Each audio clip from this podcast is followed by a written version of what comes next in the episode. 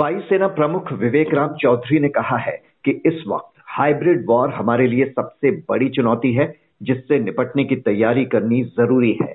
हमें हथियार, रिसर्च और नेटवर्किंग के क्षेत्र में आत्मनिर्भर बनना होगा।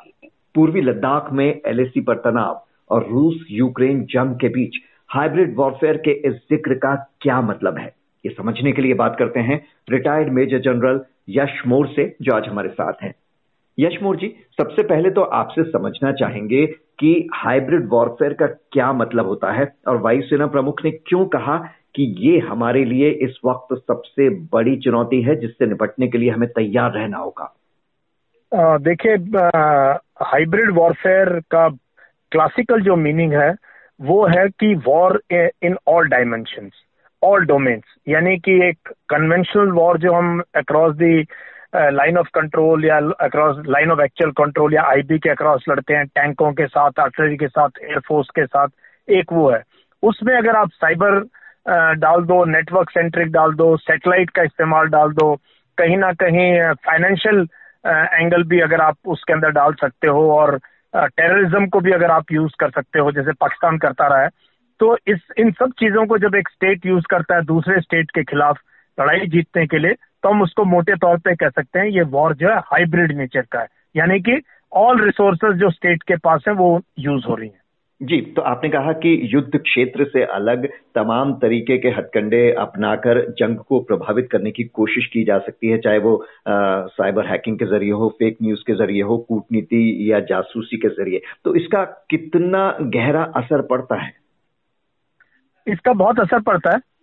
क्योंकि इसमें आपने अच्छी बात बताई कि इसमें इंफॉर्मेशन वॉरफेयर जिसमें कि फेक न्यूज़ है या परसेप्शन मैनेजमेंट है आप टारगेट करते हैं दूसरे देश की पॉपुलेशन को थ्रू मीडिया या यू नो इंटरनेशनल चैनल्स का यू, को यूज़ करके या पेड मीडिया को यूज़ करके। प्लस आप डिमोरलाइज करने की कोशिश करते हैं दूसरे देश के लोगों को बिकॉज़ सेंटर ऑफ़ ग्रेविटी किसी भी लड़ाई में आ, लोग होते हैं। जो उनका मुराल अगर डाउन है, अगर वो समझते हैं हार नज़दीक है तो फोर्सेस भी आगे लड़ नहीं सकती हैं। तो इन सब चीज़ों का अब ज़्यादा हो गया है, क्योंकि अभी इंटरनेट के आने की वजह से जो है नेटवर्क सेंट्रिक वॉरफेयर हो गया है, जहाँ बहुत ज़्यादा यूएवीज का ड्रोन्स का सैटेलाइट्स का, और जो है एनजीओ का भी यूज़ कर रहे हैं लोग इसको अपना एजेंडा आगे बढ़ाने के लिए। इंटरनेशनल ऑर्गेनाइजेशन को यूज़ करते हैं। इंटरनेशनल लॉबिंग करते हैं दूसरे देशों के साथ तो इसलिए जो है, अब इसका बहुत महत्व हो गया है और आगे आगे आने वाली सभी लड़ाइयाँ जो है, ज़रूरी नहीं कि सैनिकों के बीच में आपस में लड़ी जाएँगी, बट हो सकता है इस डोमेन के अंदर भी देश एक दूसरे के साथ जो है, लगातार वर्चस्व बनाने के लिए लड़ते रहे। तो क्या ये पहले भी हुआ है इस तरह की तकनीक का इस्तेमाल, या ये हाल के समय में ही शुरू हुआ है? किन किन देशों ने कब कब इस्तेमाल किया है हाइब्रिड वॉरफेयर का?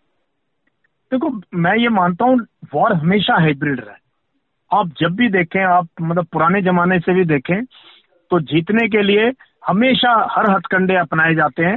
ये ज़रूरी नहीं कि ब्लैक एंड व्हाइट कभी भी वॉर ब्लैक एंड व्हाइट नहीं रहा है। और आप पिछले अगर तीन दशकों में देखो, जब से अमेरिका ने network centric warfare Gulf War one Gulf War two में किया, जिस तरीके से उन्होंने अफ़गानिस्तान के ऊपर तालिबान को तहस नहस किया, या जिस तरीके से जो है रशिया ने यूक्रेन के अंदर कोशिश की कि एकदम इस तरीके से फेक न्यूज़ वगैरह फैलाएगी उनका पूरा नेटवर्क डाउन कर दिया। पूरा देश के अंदर ऐसा लगा कि ये दो तीन दिन के अंदर रशिया जो है कैप्चर कर लेगा और यूक्रेन की, की जनता जो है जेलेंस की भाग जाएँगी और इस तरीके से। सो वहाँ पर भी ट्राई किया गया ये। तो ये हो रहा है चारों तरफ़ एंड कुछ हद तक जो चाइना ने भी हमारे साथ पिछले दो सा, दो सालों से गलवान के इलाके में ईस्टर्न लद्दाख में सब तरीके अपनाए हैं। ये शो करने के लिए कि भाई उनकी कोई वो नहीं थी India was on the offensive तो ये चलता रहा है। सभी देश ट्राई करते हैं इस चीज़ को। ये कोई नई बात नहीं है। जी वायुसेना प्रमुख ने भी कहा, जैसा आपने एल का ज़िक्र किया, उन्होंने कहा कि हमारे पड़ोस में सुरक्षित माहौल नहीं है। तो अभी इस वक्त हाइब्रिड वॉरफेयर को लेकर हमारी पोजीशन क्या है? क्या करने की ज़रूरत है भारत को इस क्षेत्र में? देखिए मैं ये मानता हूँ कि हमारी जो आ, सबसे बड़ी कमी रही है वो चाहे कारगिल में हो 99 में या अभी रही हो 2020 के इक्कीस के संघर्ष में चाइना के साथ वो रही है इंटेलिजेंस सर्विलेंस एंड रिकॉनेसेंस जिसको आईएसआर कहते हैं। इस मामले में कहीं ना कहीं हम अर्ली वार्निंग या दुश्मन का इंटेंशन नहीं पकड़ पा रहे हैं टाइम से। तो हमें रिएक्शनरी मोड में हम आ जाते हैं। सो so, हमें अपने एयरफोर्स आर्मी और इंटेलिजेंस एजेंसीज को सबको मिलके इस तरीके से काम करना चाहिए कि पूरा का पूरा एक नेटवर्क हो, जहाँ की इंफॉर्मेशन शेयरिंग हो और जहाँ हमें अर्ली वार्निंग इन्फॉर्मेशन मिले, चाहे वो हम सेटेलाइट यूज़ करें, चाहे हमें किसी और की सेटेलाइट का यूज़ करना पड़े।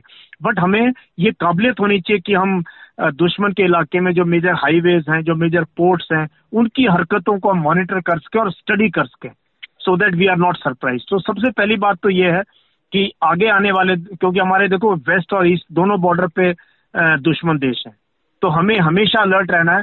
कहीं पर भी कोई हमारी कमज़ोरी को देखकर जो है इस टाइप से वो कर सकता है जहाँ पर कि फिर हमें गलवान जैसा इंसिडेंट हो जाता है जहाँ इतने यू नो एक गुत्थम गुत्था की लड़ाई भी हो जाती है। तो सबसे इम्पोर्टेंट हमारे लिए अभी ये है कि हमारे जो तमाम सेंसर्स को हम ऐसे इस, तरीके से काम करें कि हम अर्ली वार्निंग में पीछे ना रहें किसी से भी।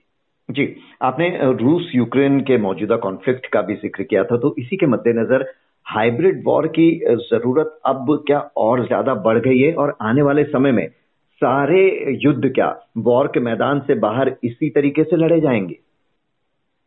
देखो, अभी तो ऐसे ही लग रहा है, क्योंकि अभी तो इकोनॉमिक वॉरफेयर भी स्टार्ट हो रखा है। कि हम्म। दूसरे देश की जो है अर्थव्यवस्था को बिल्कुल तहस नहस कर दो उसके पावर डिस्ट्रीब्यूशन सिस्टम को तहस नहस कर दो उसके बैंकिंग सिस्टम को अटैक कर दो उसकी जो गवर्नमेंट के जो इम्पोर्टेंट दायरे हैं उनको उनको अटैक कर दो और साइबर से उनके एयरपोर्ट्स को डाउन कर दो और किसी ना किसी तरीके से उनको हेल्पलेस फील कराओ आप कि भी हम हेल्पलेस हैं ब्लैकआउट हो गया सो इसलिए जो है इन इन एरियाज़ पे भी ध्यान देने की बहुत ज़रूरत है। सिविल मिलिट्री कोऑर्डिनेशन बहुत ज़रूरत है। सिविल और मिलिट्री जो कि ऐसे टाइम पर एक दूसरे के साथ खड़े हों और समझें एक दूसरे को किसका, किसके दायरे में क्या काम आता है। तो आने वाले टाइम में साइबर वर्ल्ड एंड जो है सैटेलाइट्स इनका बहुत रोल होने वाला है। और information sharing and information warfare इनका बहुत रोल होने वाला है फ्यूचर लड़ाइयों के अंदर। जी। तो पहले रक्षा मंत्री और अब एयर चीफ दोनों ने ही हाइब्रिड वॉरफेयर की ज़रूरत पर ज़ोर दिया है। यश मोर्जी इस बारे में इस विस्तृत जानकारी के लिए आपका बहुत बहुत शुक्रिया।